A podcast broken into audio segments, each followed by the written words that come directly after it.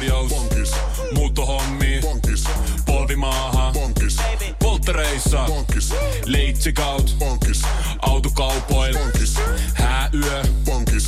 Kaikki uusiks. S-pankis. Hae S-lainaa yksin tai yhdessä. Laske sopiva laina ja hae vaikka heti S-mobiilissa tai osoitteessa s pankki piste fi. S-pankki. Enemmän kuin täyden palvelun pankki. Tämä on Podplay alkuperäissarja. Onnettomuudet tulevat yleensä pyytämättä ja kysymättä. Toiset pienempiä ja arkisempia, kun taas toiset voivat olla isoja ja tavanomaisuudesta poikkeavia. Yhtä kaikki onnettomuudet voivat järkyttää elämän perustaa, ja jokainen meistä selviytyy niistä eri tavalla sekä erilaisin keinoin. Onnettomuus voi vaikuttaa sekä ihmisen fyysiseen että henkiseen puoleen, jolloin itsensä uudelleen rakentaminen vaatii runsaasti työtä. Ulrikan elämän muutti onnettomuus, joka muistuttaa itsestään joka ikinen päivä. Miten hän rakensi elämänsä uudelleen? Minä olen Teemu Pastori Potapov ja tämä on Selviytyjät, tarinoita elämästä.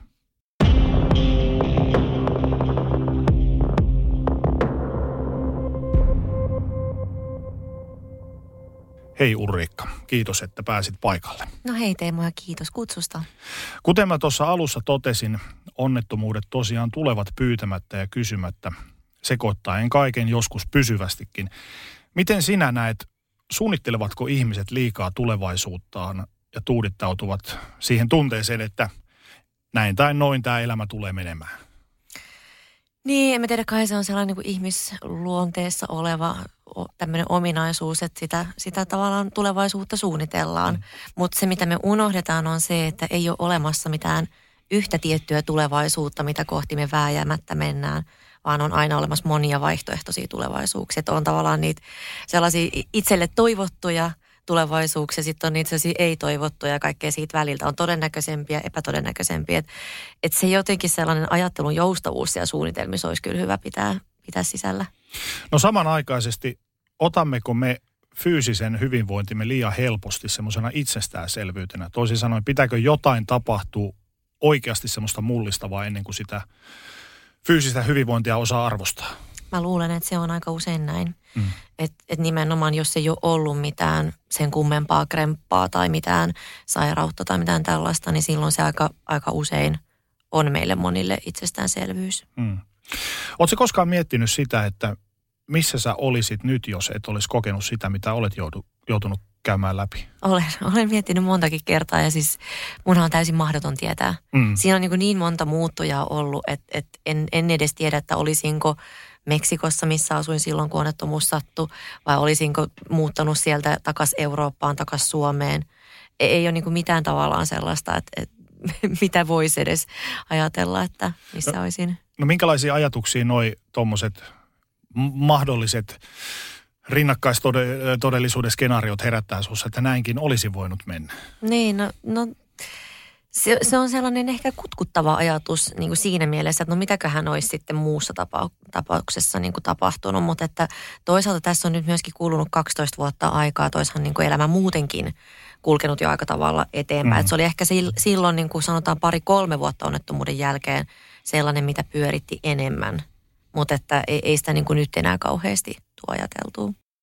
Sä oot käynyt läpi ja selvinnyt vähintäänkin erikoisesta onnettomuudesta, mutta jos mietit ja vertaat Ulrikaa ennen onnettomuutta ja sitten sitä tämän päivän Ulrikaa, niin miten he eroavat toisistaan?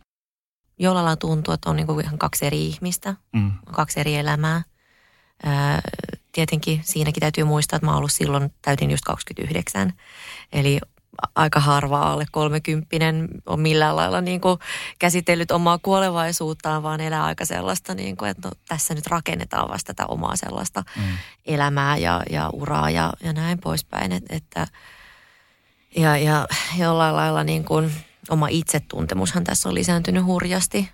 Et jotenkin musta tuntuu, kun mä vertaan, vertaan muihin oman ikäisiin, mä oon nyt siis neljäkymmentäyksi, niin tota, musta tuntuu, että monet vasta niin kuin mun ikätovereista nyt alkaa miettiä sellaisia asioita, mitä mä oon pohtinut silloin jo yksitoista kaksitoista vuotta sitten. Se on tuon jälkeen, että se on tavallaan käynnistänyt sellaisen jonkinlaisen sisäisen prosessin vähän aikaisemmin kuin mitä se ehkä olisi sitten muuten. Mutta että kyllä mä niin kuin silloin ennen onnettomuutta koen, että mä oon paljon enemmän sille ulkoapäin ohjautuvampi Joo. suorittanut ehkä elämää, tehnyt sellaisia asioita, mitä mä oon olettanut, että multa odotetaan versus nyt sitten, niin on niin kuin huomattavasti enemmän tavallaan kosketuksissa sen oman sisimmän ja oman arvomaailman kanssa. Itsenäisempi.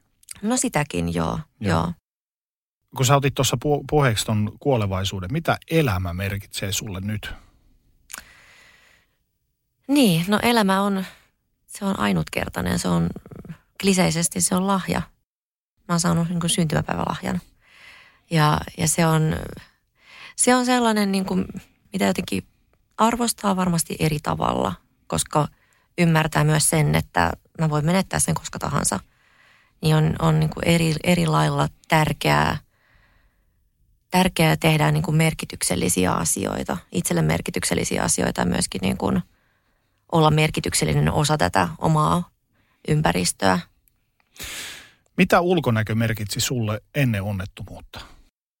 Niin, no se on jännä, jo, jollain lailla olen huomannut, että et vasta sitten kun sen niin kuin menetti, mm. niin sitten siitä tuli jotenkin merkityksellinen asia, minkä, minkä äärellä käytti aikaa, minkä miettimisen käytti aikaa. Et jollain lailla minusta tuntuu, että mulla oli niin kuin aika semmoinen huoleton suhtautuminen omaan ulkonäköön, omaan kehoon ennen onnettomuutta. Että mä oon ollut jo suht nuorena aika sinut oman kroppani kanssa, oman ulkonäköni kanssa. Että et, et jollain lailla sitä on niin kuin ollut omasta mielestä ihan niin kuin ok näköinen, ihan silleen tyytyväinen. Kai niitä nyt on ollut jotain sellaisia kohtia omassa kehossa tai ulkonäössä, mihin ei ole ollut niin tyytyväinen. Kenellä ei. Juuri näin, mm. että mihin on niin kuin suhtautunut kriittisemmin, mutta että jotenkaan niin kuin mä, en, mä en muista kriiseileen ihan hirveästi oman ulkonäköni suhteen. Enkä niin kuin meikkasin jonkin verran ja niin kuin silleen pidin huolta, mutta että en, en käyttänyt liiemmin aikaa sen miettimiseen kuitenkaan.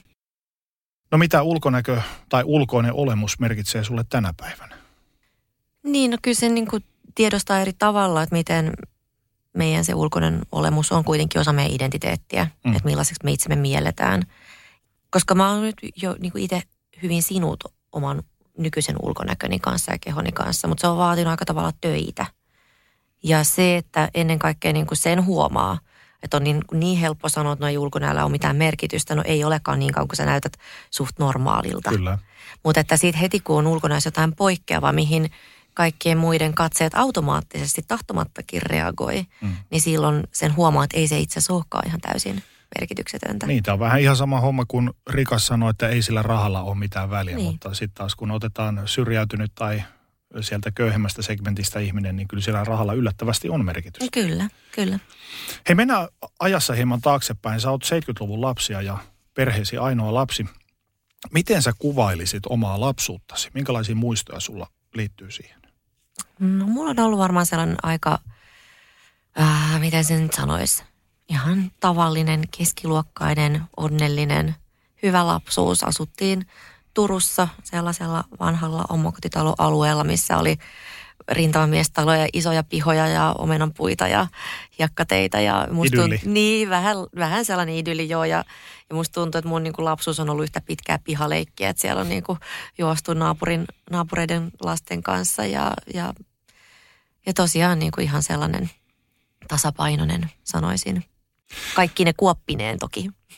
Jokaisella meillä näitä mm. on. Minkälaisen naiskuvan opit äidiltäsi? Toi onkin hyvä kysymys, koska toi on sellainen, mitä mä oon pohtinut aika paljon onnettomuuden jälkeen. Että nyt mä oon niinku, en mä siihen kiinnittänyt huomiota aikaisemmin, mutta mm. nyt mä, mä oon jotenkin miettinyt, että minkälainen, minkälainen nainen mun äiti on, niin hän ei esimerkiksi juurikaan koskaan kommentoi kenenkään ulkonäköä. Mm. Hän ei ole koskaan niinku kritisoinut mun edessä omaa ulkonäköään, omaa kehoaan. Ja mä muistan myöskin sellaisen, mä oon ollut varmaan jotain, ehkä alle kouluikäinen, joku viisi kuusi vuotias tai sellaista. Mä muistan, että me ollaan oltu saunassa, tai tultu saunasta, oltiin siinä pukuhuoneessa ja siinä se peili seinässä. Mä siinä sitten jotenkin tänttäröin sille alasti peilin edessä ja taputtelin masuani tai jotain tällaista näin. Ja mä muistan sellaisen vaan, että mun äiti on siinä kohtaa todennut, että Ulrika, että sä oot just sopiva. Mm. Että sä, sä oot just sopiva tollasena, kun sä oot, että sä et ole yhtään liian lihava tai yhtään liian laiha, sä oot just sopiva. Mm. Mä en siis muista, että onko mä itse siinä kommentoinut jotenkin jotain, mutta mä muistan vaan niin kuin tämän, että hän jotenkin niin kuin totesi sen vaan näin. Ja mä oon ollut toisaalta sen ikään, että mä oon aika silleen niin kuin vastaanottavainen ollut tietysti toisaalta, että ah, okei, okay, no niin onkin. Mm. Mutta mut jotenkin mä koen, että se on kyllä niin kuin vaikuttanut siihen, siihen myöskin. Että esimerkiksi, mä en tiedä, kun mä en esimerkiksi, multa on joskus kysytty, että mitä naiseus mulle merkitsee, niin mä en osaa niin kuin vastata siihen. Kun en mä niin kuin erikseen pohdi naiseutta, mm. että mitä se, niin kuin, että kyllä nyt varmasti jotain merkitsee, mutta, mutta en, en mä niin kuin... En mä ajattele sitä sillä, sillä tavalla, että se olisi jotenkin semmoinen niin kuin, mä ajattelen enemmänkin ihmisyyttä. Ymmärrän, ja sitten varmasti se miehillä se käsitys mieheydestä, miehenä olemisesta ja naisella sitten taas naiseus ja naisena olemista, se on myös alati muuttuva asia. Mm-hmm. Mitä enemmän tulee vuosirenkaita, niin siinä samallahan se muuttuu. Kyllä. Eli toisin sanoen voisi tuosta tarinasta vetää semmoisen johtopäätöksen, että olet saanut äidiltäsi semmoisen positiivisen kehonkuvan. Kyllä, ehdottomasti. Joo. Ja sellaisen, sanoisin ehkä vielä enemmän, semmoisen niin kuin sallivan asenteen mm. ja semmoisen niin kuin hyväksyvän asenteen. Että mun mielestä se on esimerkiksi, niin kuin jotenkin todella arvostan sitä, että, että hän ei kyllä niin kuin kauheasti kommentoi muiden ulkonäköä, mutta et ei niin kuin, eikä myöskään niin kuin kehu sitä, että oot, ootpä sä nyt jotenkin kaunista ja nätti, että enemmänkin sitten kehuu ehkä jotain yksittäistä, että onpas toi paita kivan näköinen, että oot näköjään ostanut tai uuden takin tai jotain, mm. mutta et ei, ei silleen niin kuin hirveästi kiinnitä huomiota. Miten sä oot itse sitä mieltä tämän kaiken läpikäyneenä, että nyt varsinkin tämmöisen sosiaalisen median aikana elämmekö me liikaa ulkonäkökeskeisessä maailmassa? No kyllähän se siltä vähän vaikuttaa. Ja se ei ihmisten mielenterveydelle pitkässä juoksussa tee kovin hyvää. No siis toki, kyllähän se on ihan luonnollista, että on ulkonäkökeskeinen, koska me toisistamme se ulkonäkö niin kuin ensiksi havaitaan. Mutta ehkä se on haitallista, että me eletään, eletään kovin semmoista niin kuin kiilotetun mm. ulkonäön keskellä. Että on, on niin kuin kaiken näköisiä.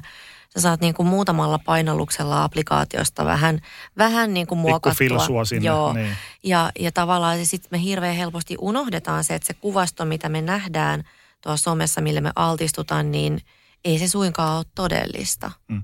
Ja samanaikaisesti, ainakin mua henkilökohtaisesti on hirveästi ihmetyttänyt se, että jos joku, äh, vaikka sanotaan suomalainen julkisuuden henkilö nainen, postaa kuvan itsestään vaikka ilmaan meikkejä tai, tai vasta heränneenä, siitä revitään otsikot, että näin mm. tavalliselta hän näyttää. Ihan niin kuin tämä tavanomaisuus, tavallisuus on jotenkin mystifioitu asia, joka pitää nostaa sitten pedestaalille. Mm. Aivan, joo. Että se on hassua, että se on kääntynyt noin päin. Kyllä. Kuinka paljon muuten sun äidin sanat on vaikuttanut siihen, että minkälainen itsetunto sulle kehittyi? Se hänen, miten hän on opettanut sua ja puhunut sulle asioista. No varmasti aika paljonkin. Et, et, kyllähän niin kuin...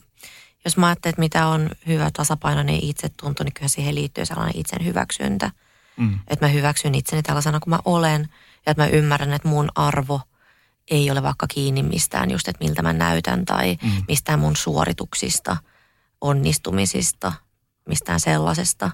Niin kyllähän noi on sellaisia asioita, mitkä nimenomaan rakentuu siellä lapsuudessa. Että miten meitä, miten meitä kannustetaan, mitä, miten meitä kehutaan, mistä meitä kehutaan. Mit, mitkä, mistä me saadaan niin kuin palkintoja, mm. niin kyllähän niillä on valtava merkitys. Ja kyllä mä sanoisin, että myös, myös varmasti isän. Isällähän on kans tietenkin siinä, niin kuin, että miten vaikka, miten mä ajattelen, että, että mihin vaikka miehet kiinnittää naisessa huomiota tai mistä arvostetaan. Kuinka paljon kaikista noista vanhempiasi antamista opeista on ollut apua onnettomuutesi jälkeisessä ajassa? Siinä, miten sä oot nähnyt itsesi ja rakentanut uutta minäsi?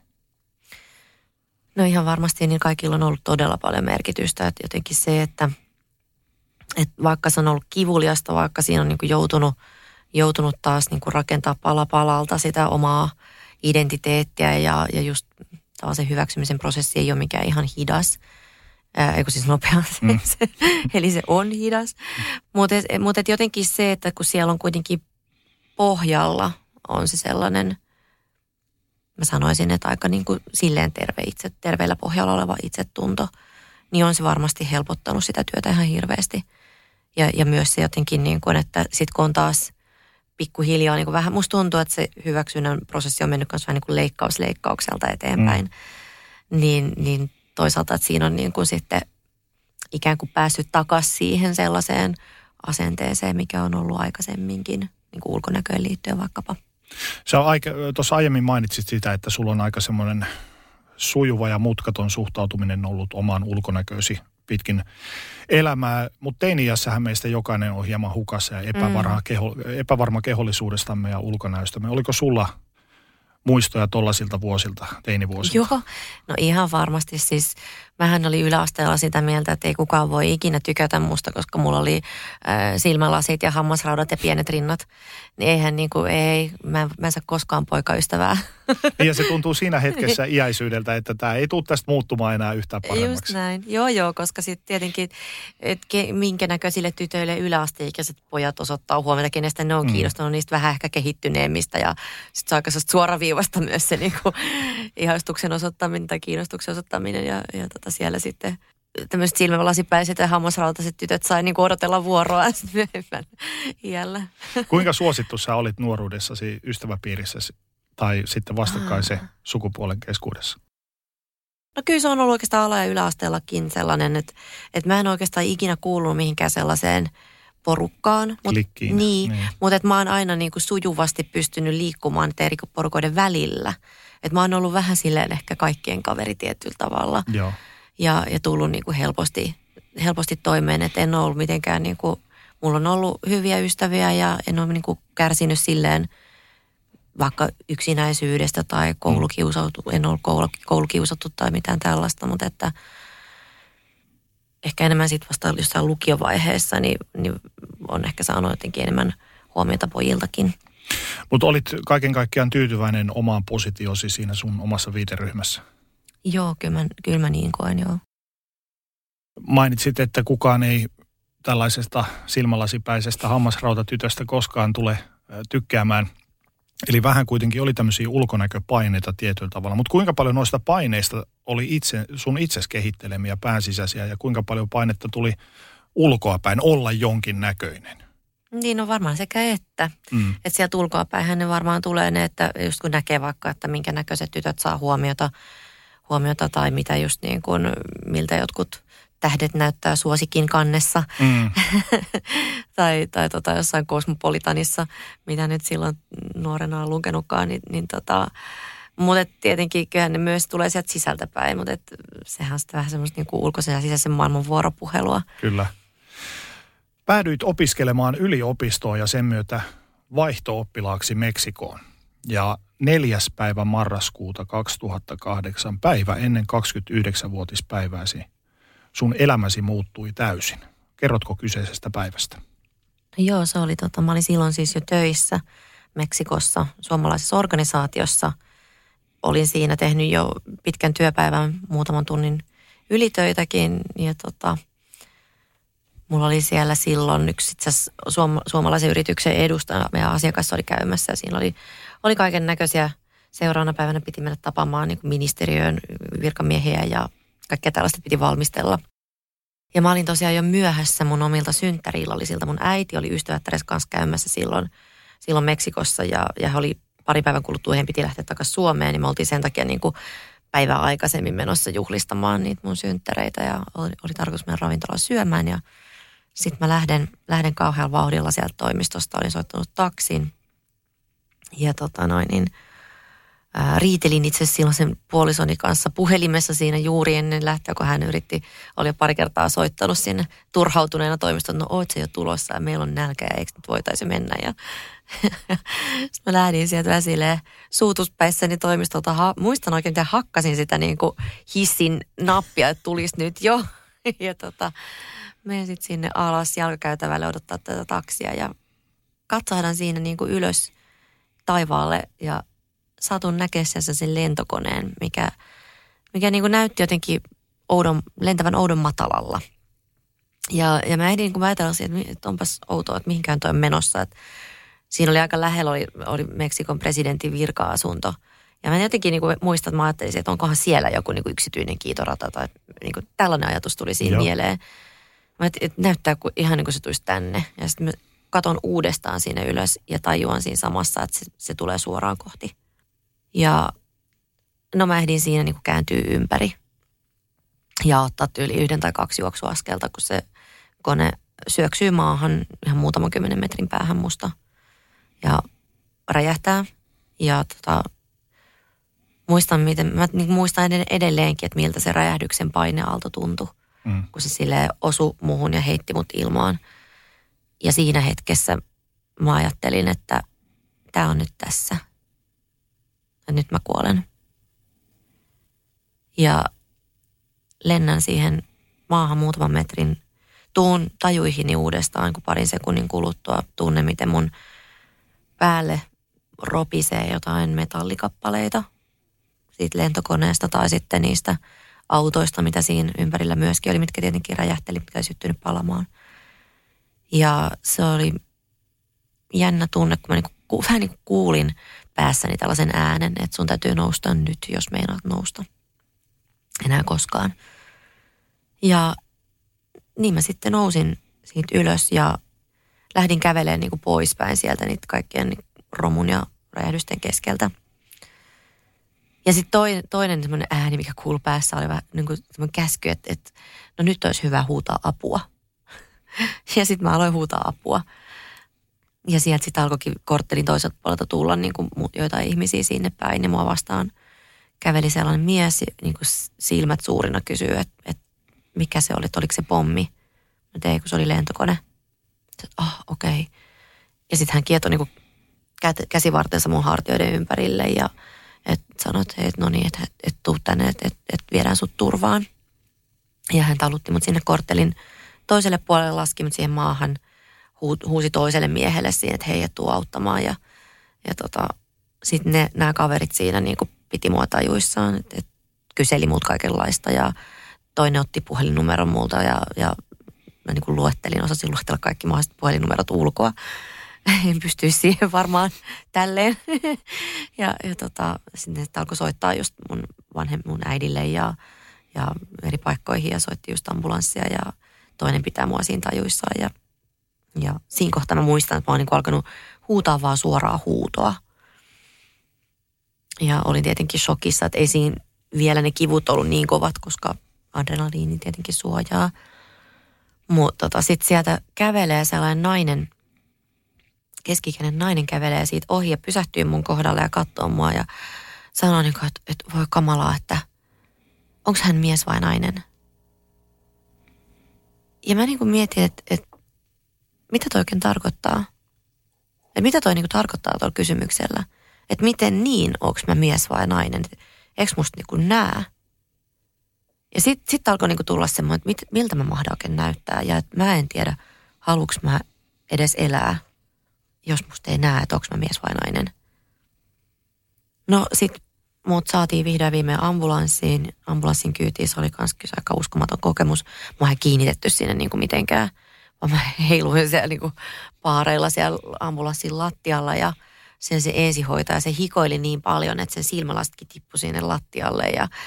Sitten mä huudan ja sitten ambulanssikuski, sellainen nainen huutaa sieltä vaan, että, että koita kestää, koita kestää, että ihan kohta ollaan perillä. Ja sitten puikkelehtii siellä sellaisen niin kuin Meksiko Cityn, just niin kuin pahin ruuhka-aika, niin koittaa siellä niitä autojen välissä puikkelehtii. Ja, ja sitten sit mut tota, vietiin ensin Punaisen Ristin ensiapuasemalle. No ei siellä oikeastaan sit pystytty tekemään muuta kuin vaan niin kuin antaa happea ja morfiinia. Ja, no siihen mun, mulla sitten katkesikin tämä filmi, että meni uudestaan taju.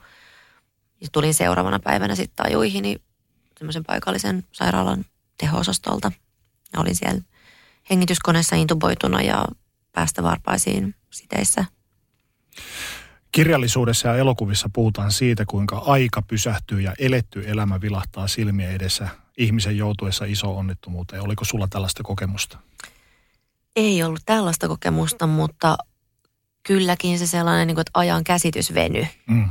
Että tuntuu, että se mikä tapahtuu ihan niin kuin sekunnissa tai kahdessa, niin, niin tuntuu, että se olisi niin kuin venynyt ainakin muutamaksi. Aika hidastuu. Joo. Joo. Että et tavallaan se, se on jännä, miten niin kuin lyhyessäkin ajassa ihminen ehtii ajatella tosi paljon. Että et just näet, että et mihinkään se on menossa ja, ja nyt se tulee mua kohti ja nyt tämä on tässä, että eihän näin voi käydä. Ja, mutta et, ei vilissy kyllä mikään filmi. Sanotaan, ettei poteroissa ole ateisteja. Onnettomuuksissa ja kriiseissä ihminen kääntää katsensa kohti transcendenttia Jumalaa, mitä se kullekin on. Miten sun kohdalla? En osaa sanoa vielä ainakaan siinä hetkessä. Olin aika silleen kyllä niin kuin kiinni tässä ja nyt selviämisessä. Että ehkä noi on enemmän ollut sitten sellaisia myöhäisemmän vaiheen pohdintoja, että mistä, mistä ammentaa voimaa ja, ja on, onko jo olemassa joku etukäteen suunniteltu kohtalo. Mutta että mä itse olen taipuvaisempi ajattelemaan niin, että ei ole mitään tällaista etukäteissuunnitelmaa, vaan että se narratiivi rakentuu meidän ajatuksissa, että minkälaisia merkityksiä me itse aletaan niille tapahtumille luomaan ja näkemään. Että mistä, mistä näkökulmasta me sitä aletaan ikään kuin kertomaan eteenpäin. Että se on, jos puhutaan, kun mä nykyään teen työtä, niin resilienssin parissa. Ja, ja resilienssi on vähän niin kuin, kun me puhutaan näistä niin kuin selviytymistarinoista, ne on niin kuin tarinat kahdessa osassa. Että ensin on se, mitä tapahtuu nyt, missä mä olen tässä ja nyt. Mutta se, mitä tapahtuu seuraavaksi, niin sehän on vielä edessäpäin. Mm. Että me ei voida vaikuttaa niihin asioihin, mitä meidän kohdalle osuu, mutta siihen, että miten se siitä jatkuu eteenpäin, niin siihen me voidaan vielä vaikuttaa, koska se ei ole vielä totta tapahtunut. Mm. Niin se on ehkä sellainen, sellainen ajatus, mistä mä oon saanut voimaa. Tuo kone rötkähti maahan muutaman kymmenen metrin päähän sinusta ja tosiaan, kuten mainitsin, niin tämä paineaalto viskasi sut syrjään kuin nuken. Mm. Miltä se tuntui?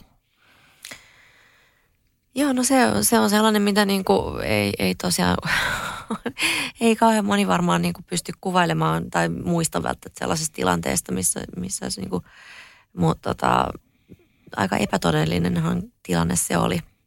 Että se oli hyvin niin kuin elokuvamainen mm. tietyllä tavalla. Mutta siinä just niin kuin tuntui, tuntui vähän sellaiselta, että oli sellaisessa jossain niin kuin hidastetussa kuplassa, missä mm. niin kuin, mihin ei kuulu ääniä eikä niin kuin, on vähän semmoinen niin umpio ikään kuin siinä, että vaan lentää, lentää sen paineen voimasta. Kävikö kuolema mielessäsi? Kävi. Mm. Joo, mä olin aivan varma, että mä kuolen. Miltä se tuntui? No se onkin jännä, että siinä on semmoinen niin hyväksyvä olo. Mm. Että tietenkin, kun se tapahtuu nopeasti, että ei sitä ehdi pelätä. Että on eri asia vaikka sairastaa jotain vakavaa sairautta, vaikka syöpää, kun niin kuin tavallaan tietää, että niin alkaa suuremman jo etukäteen kaikkea sitä, mitä ei ehdi kokea. Tai, tai jää hyväisiä läheisten kanssa tai kaikkea, mitä nyt, mitä nyt käykään läpi. Mutta tota, tossa, kun se tulee niin tuolleen rytinällä, niin ei sitä, se, se oli vaan semmoinen, että jaha, että on nyt tässä. Että nyt, nyt mä sitten kuolen. Että tosi sellainen niin kuin rauhallinen ja hyväksyvä olo. Sä kerroit, että sä kuulit päässäsi. Oliko nyt sitten itsesi sanovan itsellesi, Joo. että nyt pitää nousta ylös? Mikä sai sut liikkumaan? Varmaan ihan selviytymistahto, vaisto. Mm. Ei se, ei, ei se, siinä ei ole niin kyse mistään järjellisestä. Niin, tietoisesta mm. että se, ajattelusta, että se on ihan niin kuin vaan semmoinen vaisto, mikä meillä on. Niin on paljon kerrottu siitä, että onnettomuuksissa ihmisestä löytyy yllättäviäkin voimavaroja tehdä erilaisia asioita. Äidit nostaa lapsensa päältä autoja ja näin poispäin. Luuletko sä, että kohdalla sitä just tämä elonjäämisvietti yhdistettynä shokkiin toimi tällaisena katalyyttinä selviytyä? Varmasti näin, mm. joo. Et, et siinä on niin kuin, et kun mä mietin vaikka sitä, että musta tuntuu, että mä oon niin kuin kävellyt siinä vähän silleen robottina. Mm. Että on sellainen mm. olo, että on mennyt vaan niin kuin täysin autopilotilla. Mm. Ja sitten kun mä oon nähnyt niitä kuvia siitä onnettomuuspaikasta sen jälkeen, kun siellä oli tehty ne sammutustyöt, niin siinä oli niinku aivan järjetön määrä semmoisia niinku isoa metallirojua. Mä en tietenkään tiedä, että onko ne ollut siinä just, just silloin, kun mä oon siitä mennyt, vai onko niitä ehkä siirrelty, onko ne lentänyt siihen myöhemmin jostain, mutta niinku, mut mä oon niinku katsonut niitä kuvia ja miettinyt, että et mä niinku, mun mielikuva on se, että mä vaan niinku kävelin. Mm. Et en tiedä, mitä, minkälaisia ponnistuksia siinä on tullut tehtyä, mutta että. Sä kerroit tuosta ohikävelleestä naisesta, joka oli kauhistellut ja kysynyt, että oletko mies vai nainen, jolloin sä itse tietenkin tajusit, että tilanteesi on aika paha. Mm. Mitä ajatuksia nuo kyseiset sanat herättää sussa tänä päivänä? No, ensinnäkin tulee mieleen, että et, niinku, et kenellä tulee edes mieleen niinku pysähtyä onnettomuuden uhrin äärelle. Ja niin kuin toi on se mm. asia, mitä hän koki jotenkin niin kuin relevanttina siinä, että on se vähän erikoista. Toisaalta kyllähän ihmiset pysähtyy kuvaamaan jotain no, onnettomuutta. Se on kyllä totta, mm. joo. Se on täysin totta, mikä sekin tuntuu aivan... hassulta vähintäänkin. Joo, nimenomaan. Mut, tota, niin, kyllähän mä sitten semmoinen reilu puoli vuotta onnettomuuden jälkeen, tai puolisen vuotta onnettomuuden jälkeen muistan sellaisen tilanteen, ää, kun istuin, istuin oli menossa trauma, ta, traumaterapeutin vastaanotolle ja istuin siinä odotustilassa semmoisessa käy, käytävällä. Mulla oli jotkut varmaan mustat, jotkut college housut jalassa ja sininen joku tämmöinen fleece-pusakka, jotain tällaista päällä. Ja, ja tota, mullahan siis jouduttiin ajaa hiukset pois päästä. Sitten myöhemmin, kun otettiin ihosiirteitä, ihosiirteitä päänahasta kasvoihin, niin tota, hiukset, hiukset oli vielä silloin niin kuin tosi lyhyt. Mm. Ehkä sentin, sentin sänki tai parin sentin mittaiset ja istuin sitten siinä. Sitten sieltä aukesi jonkun toisen vastaanottohuoneen ovi ja, ja tuli joku terapeutti siihen käytävään niin kuin huhuilemaan omaa asiakastaan, joka siis varmasti oli hän ilmeisesti tulossa hänelle ensimmäistä kertaa, koska hän ei niin kuin tiennyt, miltä tämä näyttäisi, joku tyliin Jussi Virtanen. Mm. Ja sitten se katsoo niin kuin mua. Ja sitten sieltä käytön toisesta päästä nousee tämä lainausmerkeissä Jussi Virtanen ja, ja, ja lähtee niin kuin kävelemään siinä. Kyllä mä niin kuin silloin muistin nämä tämän ohikulkeneen naisen sanat aika vahvasti. Mm. Että niin, että ei musta tosiaan tässä kohtaa niin kuin oikein välttämättä voi tietää, että onko mä mies vai nainen. Et, et, tota, tietenkin sitten pikkuhiljaa, kun niin kun hiukset kasvoi takaisin ja iho oli siinä, kun pystyi vaikka alkaa vähän meikkaa silmiä tai, tai näin, niin, niin silloin tietysti sitä aika nopeasti halusinkin laittaa ripsiväriä ja, mm. ja niin ehostaa, jotta, jotta ikään kuin se sellainen, että siinä mielessä, kun puhuttiin alusta tuosta, että mitä naiseus merkitsee, niin ei se niin kuin täysin merkityksetöntä tietenkään ole, että mm. mulle ainakaan, että, että näkeekö, näkeekö päältä päin, että mä oon nainen, mutta että... Onko tämmöiset asiat, kuten esimerkiksi meikkaus tai vastaavat, niin ovatko ne nyt korostuneet sussa tämän onnettomuuden jälkeen? Joo, ja varsinkin, varsinkin silloin niin kuin aika alkuvaiheessa, että kun mullahan oli ihan alussa, niin kasvot oli todella sellaiset ärhäkän punaiset ja arpi, arpikudos oli tietysti aika paksua ja sellaista niin kuin joustamatonta ennen kuin oli niin kuin leikkauksiakaan tehty. Mulla oli esimerkiksi nenästä niin kuin toinen sierain, oli palannut tämä, tämä tota, noin, oikea sierain on rakennettu tuohon uudelleen mun korvan ruustusta. Mm-hmm. Jännittävä detalji tähän. Mut, tota, niin silloin tietenkin, että kun silmät oli oikeastaan ainoa, mikä oli niin omassa ulkonäössä tai kasvoissa säilynyt, mm. niin kyllä mä silloin varsinkin ennen, jäl- se onnettomuuden jälkeen, niin aloin sitten meikata silmiä voimakkaammin kuin mitä mä olisin meikannut niitä ehkä ennen onnettomuutta. Että tavallaan halusi niinku ikään kuin kiinnittää sen niinku, sinne, niin, no, niinku ihmisten katseen sit enemmän siihen. Kyllä, kyllä. Ambulanssi haki sut tuosta onnettomuuspaikalta ja vei teho-osastolle. Sun elimistösi ei olisi kestänyt siirtoa Suomeen, eikä Meksikossa ollut riittävää hoitotasoa sinulle. Joten sut siirrettiin Amerikkaan saamaan hoitoa ja vahvistumaan, jotta voitaisiin siirtää sitten Suomeen. Mitä sä muistat tuosta ajasta, kun sä oot viettänyt Meksikossa ja sitten Jenkeissä ennen kuin palasit Suomeen? No, muistan aika paljonkin, että et, et se ehkä se ensimmäinen viikko, minkä mä olin siellä Meksikossa teholla, niin se on sellaista niinku, aika semmoista sirpaleista muistikuvaa siinä mielessä, että mä oon ollut tosi vahvasti lääkittyä ja nukahdellut aika paljon ja, ja näin. Mutta että muistan kyllä sieltäkin ihan elävästi sellaisia niin kuin jotain tapahtumia ja muistan ambulanssi ää, lentokoneella sen siirron Meksikosta Dallasiin, se oli muuten samanlainen, sama konetyyppi. Mm-hmm. Lieret neljävitonen, millä, mikä mun päälleni tippui, millä mut sitten siirrettiin. Ja siis Dallasissa mä olin tosiaan joku kaksi kuukautta, tai vähän vajaa kaksi kuukautta hoidettavana. Että kyllähän siellä, niinku, koska se mikä tässä niinku mun hoidossa on ollut poikkeuksellista, tai mikä eroaa palovammapotilaiden hoidosta Suomessa, on se, että mä olin siellä jatkuva, mä olin koko ajan tajuissani. Mm. Että Suomessa näin vakavasti palaneet palovammapotilaat pidetään nukutettuna. Miksi siellä ollaan sitten tajuissaan? No se on hyvä kysymys. Mä sitä itse asiassa kerran kysyinkin yhdeltä hoitajalta ja mä nyt muistan ihan tarkkaan, tarkkaan sitä vastausta, mutta jotenkin mun muistaakseni se liittyy jotenkin tähän kuntoutukseen, että kun ihminen on pitkiä aikoja makuulaan, niin siinä aika nopeasti liha, lihaksisto surkastuu. No mäkin olin kolme viikkoa täysin makuulla ja jouduin opettelemaan kaiken niin kuin alusta pitää siitä, niin kuin lähtien siitä, että miten, miten noustaan sängyllä niin kuin makuasennosta istumaan. Mm. Ei ole ihan helppoa, voin kertoa.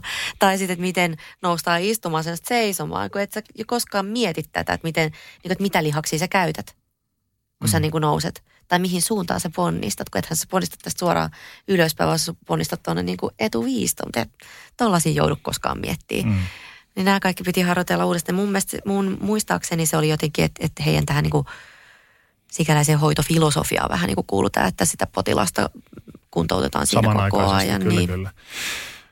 Tiedätkö, missä vaiheessa aviomiehellesi ja perheellesi ilmoitettiin tapahtuneesta? Ilmoitettiin jo siinä vaiheessa, kun mä istuin vielä siellä maassa ja odotin ambulanssia. Heille, heille tosiaan nämä miehet, ketkä siinä mua piti tajuissaan, soitti, soitti mulle mun niin kuin kotiin ja tota... Mun silloinen mies tosiaan ampasi saman tien sieltä, sitten lähti, lähti kuulemma, juoksi kadulle ja liftasi minä jonkun moottoripyöräilijän kyytiin. Ja, kun eihän siellä oli täys liikennekaaos tietenkin, eikä mitään, mitään tota noin, niin muuta keinoa ollut. Ja hän lähti niin kuin etsimään mua sieltä tuossa paikalta. Mutta tota, sitten siinä, siinä jossain välissä oli tullut tietoa, että mut on viety tänne sairaalaan. Ja, ja mullahan oli siis mun, meidän tiimi, tai toimiston vetäjä ja meidän harjoittelija oli siellä toimistossa edelleen. Että hekin oli sitten, kun he oli lähtenyt sieltä niin kuin hätäuloskäynnin kautta pakoon. Ja oli sitten jossain vaiheessa että hetken, että missä Ulrika on. Ulrikahan oli just lähtenyt täältä ja tullut sitten sinne etsimään mua. Ja sitten hekin päätyi sinne sairaalaan sitten just siinä kohtaa, kun niin kuin mun, mua piti alkaa siirtää teholle. Niin tota, kyllä he niin kuin tiesi heti, että missä... missä mä oon. Milloin sä ensimmäisen kerran pääsit kommunikoimaan läheistesi kanssa?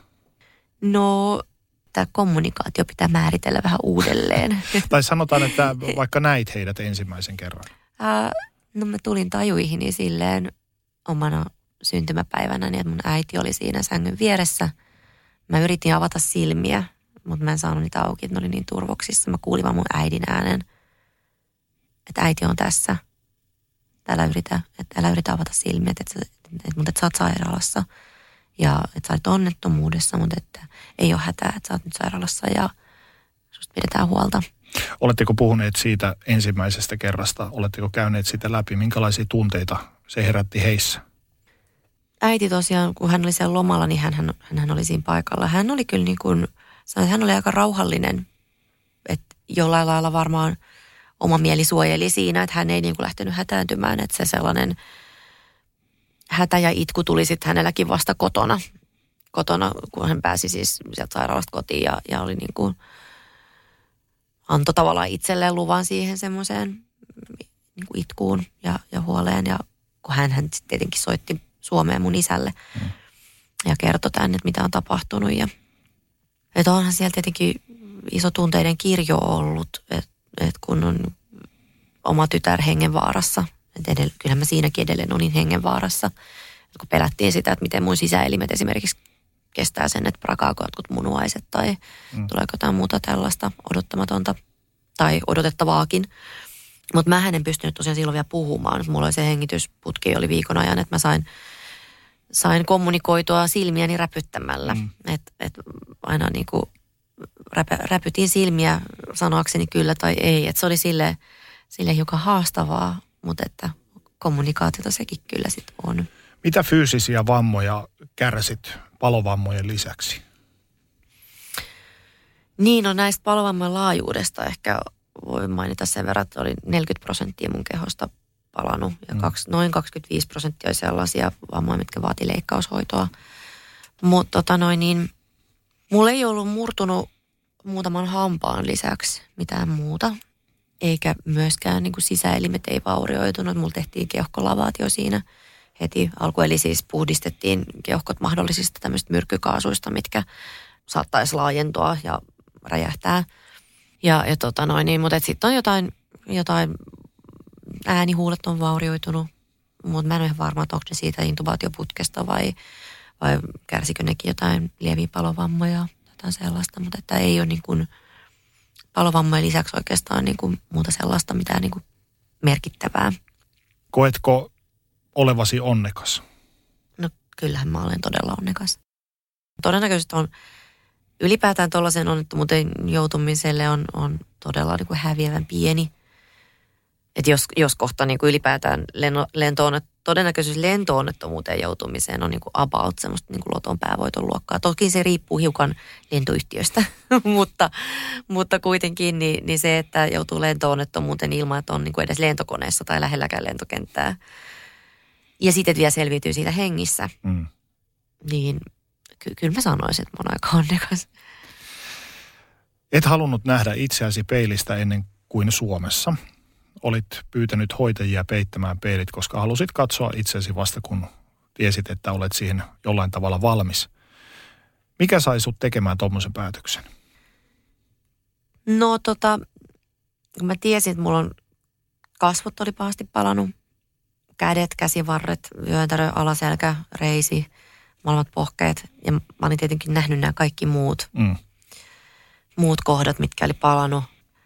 Ja kasvot oli itse asiassa kaikkein kivuliaimmat, kun niitä hoidettiin ja putsattiin, niin mulla oli tietenkin joku, jonkinlainen mielikuva siitä, että, että miltä mä ehkä saatan näyttää, että nämä haavat on varmaan aika hurjan näköiset.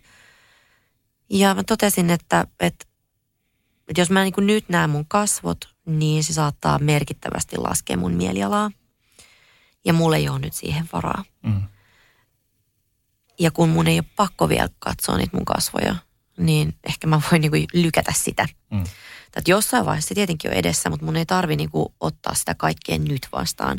Et koska nyt mun tehtävä on kuitenkin keskittyä siihen, että mä opettelen kävelemään ja että mä jaksan syödä riittävästi ja jaksan jumpata mun käsiä niin, että mä saan nämä niinku kädet toimimaan ja mitä kaikkea siinä nyt pitikään tehdä. Niin, niin se oli ihan semmoinen tietoinen päätös siitä, että, että omaa niinku mielialaa suojellakseni ja tällaista ehkä niin kuin masennusta ennaltaehkäistäkseni totesin, että nyt mä en vielä halua nähdä.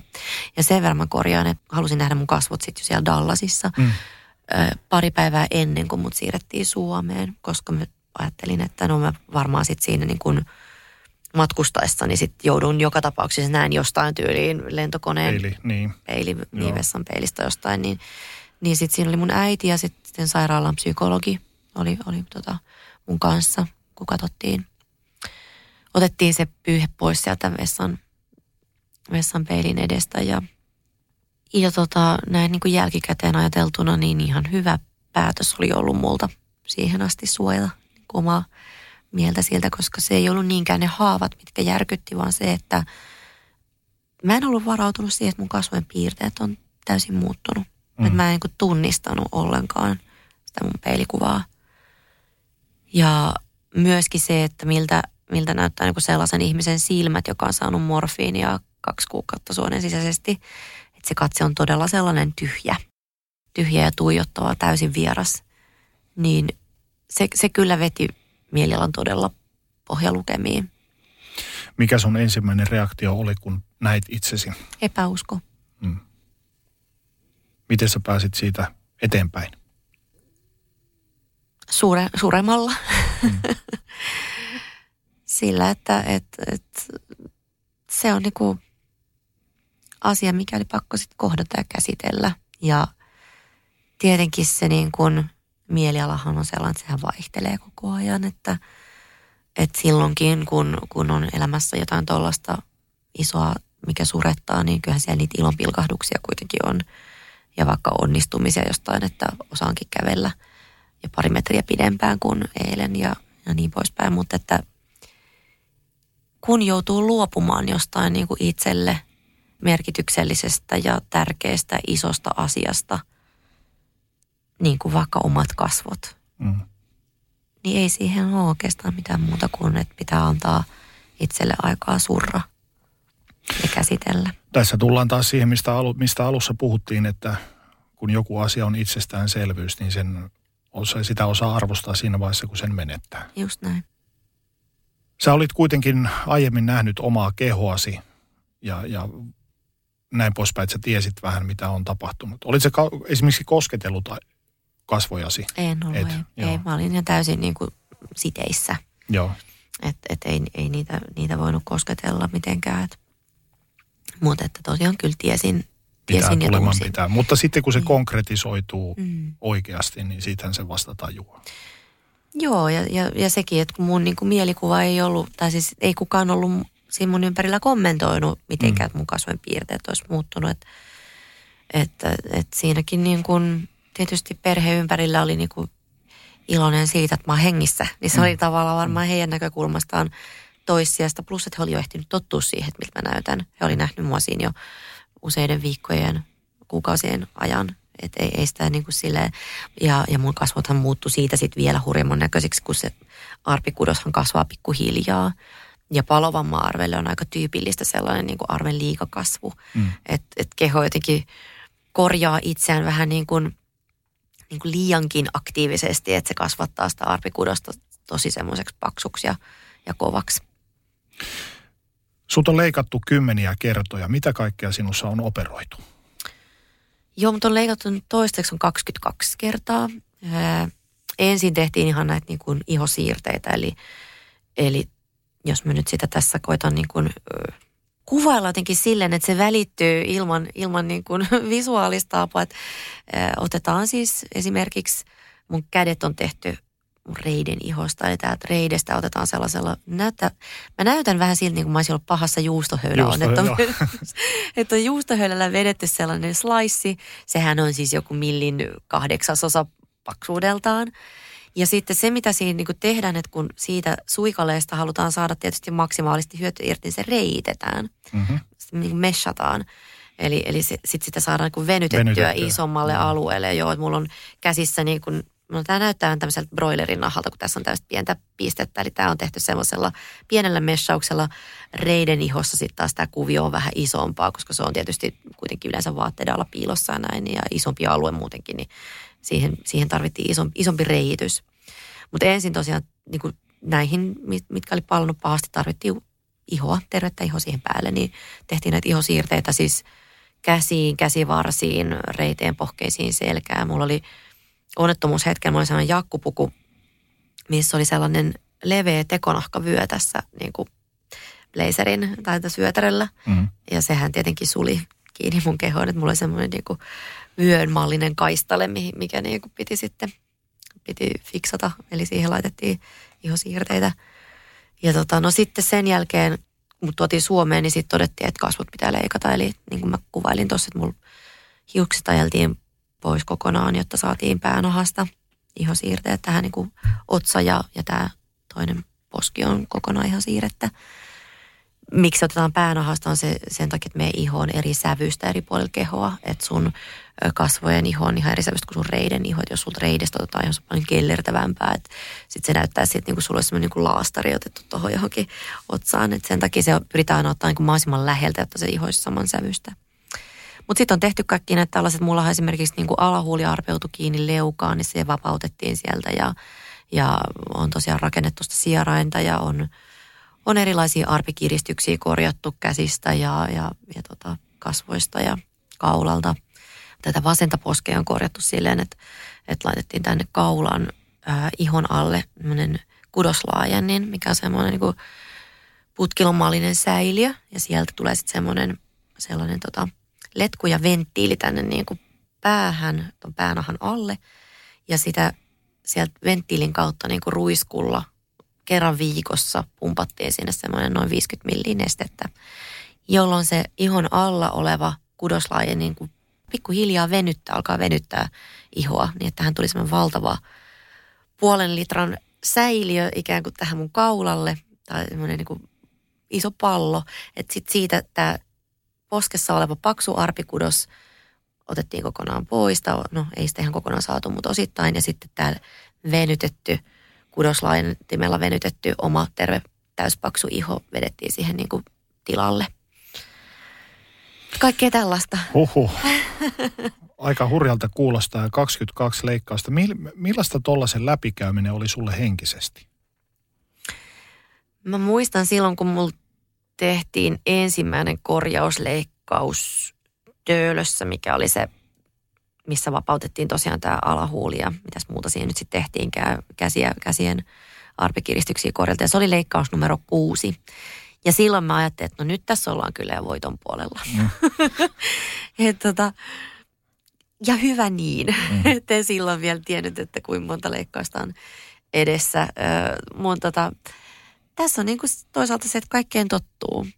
Et ei mua nyt ihan hirveästi esimerkiksi niin kuin jännitä kävellä sinne leikkaussaliin ja kiivetä leikkaussalin pöydälle. Ja, et se nyt sit on, siinä on sitten osaavat ihmiset, jotka pitää musta hyvää huolta ja sitten katsotaan mitä tulee. Ja, et nyt toisaalta, kun tässä on nyt pari vuotta kulunut siitä edellisestä leikkauksesta, niin, niin on ehkä päässyt semmoisen normaalielämän makuun, että ei nyt ihan hirveästi houkuta, houkuta mennä uudestaan leikattavaksi. Mutta toisaalta, jos nyt sitten on jotain, mitä katsotaan tarpeelliseksi korjata, tai jos on sellainen, millä voidaan niin kuin merkittävästi, nämä on sellaisia osittain kosmeettisia, mutta niistä puhutaan myöskin elämänlaatua parantavista mm.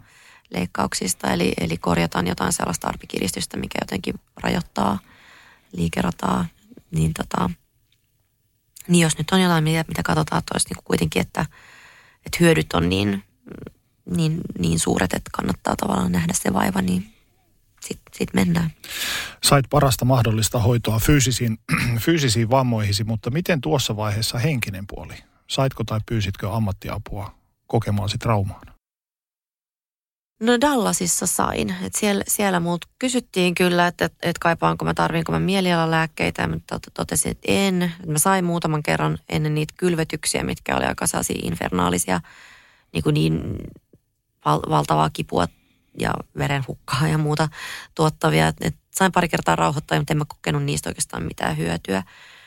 Pikemminkin ne vaan väsytti hirveästi sen jälkeen, niin sitten mä totesin, että en mä, niin kun, mulla meni niin paljon lääkettä muutenkin, niin... Niin en halunnut mielellä lääkkeitä, vaan totesin, että haluan keskusteluapua. Mm. Ja Dallasissa mulla kävikin pari-kolme kertaa viikossa sairaalan psykologi mun kanssa keskustelemassa. Sitten tehtiin erilaisia mielikuvaharjoituksia, rentoutusharjoituksia ja kaikkea tällaista. Sitten kun mut tuotiin Suomeen, niin Töölön sairaalan psykiatri, siis palovammaosasto oli silloin vielä Töölössä, ihmetteli kovasti sitä, että, että mitä tämä näyttää siltä, että sulla ei yhtään ei mene niin mielialalääkkeitä. Mä no ei niin, että... Että en mä, en mä niinku kaipaa sellaista.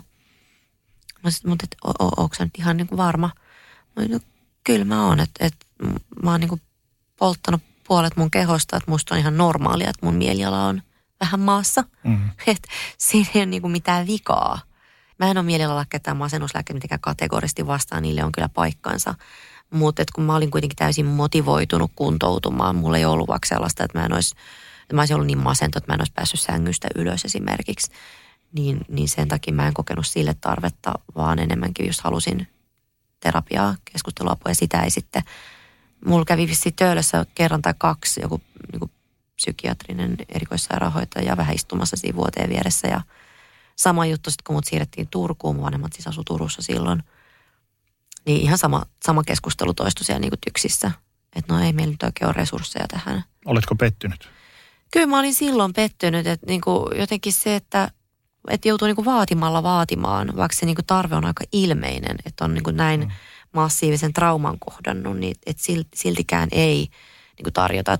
Sitten myöhemmin kyllä järjesti Turun kaupungin puolelta sieltä akuuttipsykiatrian poliklinikalta, että pääsin traumaterapeutille ja kävinkin siellä reilun vuoden ennen kuin muutin sitten Helsinkiin. Mutta että se on mun mielestä niinku todella... iso ongelma. Ja, ja mä ajattelen, että ihan niin kuin jos ajatellaan, että kyllä niin kuin potilaat on todella eriarvoisessa asemassa Suomessa siinä, siinä mielessä, että saako psyykkistä apua, jaksaako itse vaatia sellaista, osaako vaatia, ymmärtääkö tavallaan sen, sen avun tarpeen. Et meillähän on niin kuin aika vahvasti se sellainen, että et ei tarvitse auttaa, kyllä mä pärjään. Mm. Että kyllä tässä nyt pärjäillään, ei tässä nyt. Mäkin ajattelin silloin ensin, että, että no, että kun ei tässä nyt, että sitten kun pääsee tuossa sairaalasta kotiin, niin sittenhän on niin kuin terve, näin sitä mm. ajattelee. Ja va- oikeastaan vasta sitten, kun sairaalasta kotiutui, niin silloin sitä oikeastaan humpsahtikin vasta semmoiseen kuoppaan, kun totesi sen, että kuinka raakille mä vielä oon, että enhän mä pysty mihinkään ja että mä joudun niin kuin pyytämään mun vanhempia apua ihan kaikessa, että, että niin kuin mun äidin piti tulla auttamaan vessaan. Mm. Mä olin kaksikymmentäyhdeksän mm. ja, ja että et mä en pystynyt pukemaan, mä en pystynyt käymään suihkussa. Niin, kaikkeen tähän, niin kyllä se nyt on niin kuin mielelle todella raskasta myös. Ja voisi luulla, että tälleen maalaisjärjellä ajateltuna, että varsinkin akuuttivaiheessa niin sitä psykiatrista apua ihminen kaipaa sitä tukea, koska osaako sitten ihminen, joka on käynyt ison ja järkyttävän trauman läpi, niin osaako hän tai jaksaako hän vaatia sitä? Mm. Onko hänellä voimavaroja sellaiseen? Nimenomaan, ja musta tuntuu, että aika usein ei ole, ja varsinkin sitten, että jos sitä niin kuin pyytää ja siitä huolimatta ei saa apua, niin kuinka, kuinka pontevasti sitä tavallaan jaksaa pyytää. Ja mä en tiedä, sitä apua tarvitaan totta kai siinä akuuttivaiheessa, mutta kylläkin myös myöhemmässä vaiheessa, koska siinä niin kuin traumankin käsittelyssä on erilaisia vaiheita, että sitä käsittelee vähän eri asioita eri vaiheissa ja, ja, ja näin. Et, et, tota, musta tuntuu itse asiassa jopa ehkä siinä akuuttivaiheessa ne omaiset olisi tässä tilanteessa tarvinnut enemmänkin. Mm. Että minä vasta sitten ehkä siinä myöhemmin, kun aloin niin kuin pikkuhiljaa ymmärtää sen, niin kuin, että kuinka isosta muutoksesta tässä on kyse. Ja kun siis ennemmin tai myöhemminhän se joutuu joka tapauksessa käsittelemään, että jollei sitä käsittele siinä vaiheessa, niin kyllä ne, niin kuin, kyllä ne edestään löytää jossain kohtaa. Mites muuten, saivatko läheisesi apua, ammattiapua? Öö, no ei he varsinaisesti saanut, että siellä, siellä Dallasissa oli tietenkin niin kuin kielellisiä haasteita siinä mielessä, että mä en muista, muistahan tarkkaan, että tarjottiinko, tarjottiinko siellä heille varsinaisesti niin kuin sairaalan puolelta jotain tämmöistä psyykkistä apua. Siellä oli kylläkin sitten se niin kuin suomalainen tämmöinen niin kuin yhteisö. Siellä oli, oli silloin ainakin Nokian, Nokian tota noin niin, tämmöinen, oliko se tehdas ehkä sitten, mutta kuitenkin oli paljon suomalaisia, suomalainen verkosto, jotka tuki, tuki kyllä henkisesti. Ja sitten siinä vaiheessa, kun mut tuotiin Suomeen, niin siinä oli jo pari kuukautta kulunut siitä onnettomuudesta. Silloin kyllä Helsingissä tarjottiin sairaalassa tämmöistä niinku kriisiä, annettiin joku kriisipäivystyksen numero tai joku tällainen, mutta siinä kohtaa tietysti mun vanhemmat, no ei tämä nyt enää ole mitenkään akuutti, mm. kun on jo pari kuukautta kulunut, niin, niin, niin tota, ei he sitten silloinkaan saanut mitään. Mainitsit itse jo tuossa sen, että pääsit, kun pääsit sairaalasta kotiin, niin muutit asumaan vanhempiesi luo. Miltä se tuntui, että sä jouduit tosiaan turvautumaan näihin muihin ihmisiin aiemmin täysin arkipäiväisissä asioissa? Siinä joutui aika lailla nöyrtymään ja, ja kyllä, se, kyllä se oli aika raskasta. Mä luulen, että se oli raskasta meille kaikille, että ei vaan, ei vaan niin kuin mulle, mm. joka jouduin pyytämään ja jouduin tukeutumaan siihen, vaan myöskin se, että se niin kuin koko perhedynamiikka meni vähän uusiksi. Jokainen joutui siinä vähän hakemaan hakea sitä omaa roolia, omaa paikkaansa. Et, et olihan se niin kuin siinäkin mielessä, että jos ajattelee, että et mun vanhemmat, jotka oli jo niin kuin kuitenkin pitkään elelleet siellä niin kuin kahdestaan, niin heillä oli se heidän arki. Mm. Ja mähän en edes palannut niin kuin mun lapsuuden kotiin, vaan mun vanhemmat oli jo muuttanut pois sieltä niin kuin toiseen asuntoon, että ei mulla ollut mitään niin kuin omaa huonetta, mm. vaikkapa vaan mä olin siellä heidän vierashuoneessa kautta tietokone työhuoneessa, niin, niin kyllähän siinä oli sellaista niin kuin sen oman, oman tilan hakemista ja roolin hakemista, mutta se semmoinen kaikin tavoin autettavana oleminen, niin on se, kyllä se on aika kova paikka. Onneksi saatiin kotisairaanhoidosta apua, että oli sentään siinä niin kuin sairaanhoitaja, joka kävi päivittäin auttaa kylvetysten ja kehon rasvailun ja painevaatteiden ja kaiken sen niin kuin haavanhoidon sun muun kanssa, että, että äiti ei, ei joutunut ottaa siitä nyt vaikka sit niin isoa roolia, mutta että... Tuliko sulla fiilistä, että sä olisit ikään kuin taakkana heille? No joo, kyllä. Kyllä oli sellainen niin kuin huoli, huoli siitä toisten kuormittamisesta ja toisaalta tietysti äärettömän kiitollinen siitä, että oli tollainen paikka, mihin mennä. Että jos, jos mulla olisi ollut mun vanhempi, niin en mä tiedä, missä mä olisin oikeastaan missä mä olisin ollut, kenen luona. En mä olisi yksin pystynyt elämään olemaan, en, enkä voinut mit, mitenkään vielä palata Meksikoon. Niin, niin ja se yhteiskunnan tarjoama turvaverkko, niin kuin itse tuossa mainitsit, niin se ei välttämättä ole siellä, että ne läheiset muodostaa sen oikean turvaverkon mm. ihmiselle, joka käy läpi trauman. Kyllä. Minkälaista tukea sait vanhemmiltasi kotiutumisen jälkeen, niin kuin henkistä tukea? Jaksoivatko he myös olla henkisellä puolella sun luona? Kyllä he jaksoivat, joo. Ja kyllä me ollaan niin kuin todella, todella paljon keskusteltu kaikesta. Kuinka tärkeää mm. se oli sinulle ja sun paranemisprosessin suhteen? No... Se on kyllä ollut mun mielestä ihan avainasemassa, että on saanut, saanut ilmaista niitä erilaisia tunteita, vaikeitakin tunteita, mitä siihen liittyy, turhautumista ja kiukkua ja surua ja kaikkea sitä ja myös tietenkin kiitollisuutta ja, ja, ja muuta. Meidän perhe on ollut aina sellainen, että me ollaan niin puhuttu vaikeistakin asioista ja on, on tavallaan kasvanut siihen, että tunteita näytetään ja ilmaistaan.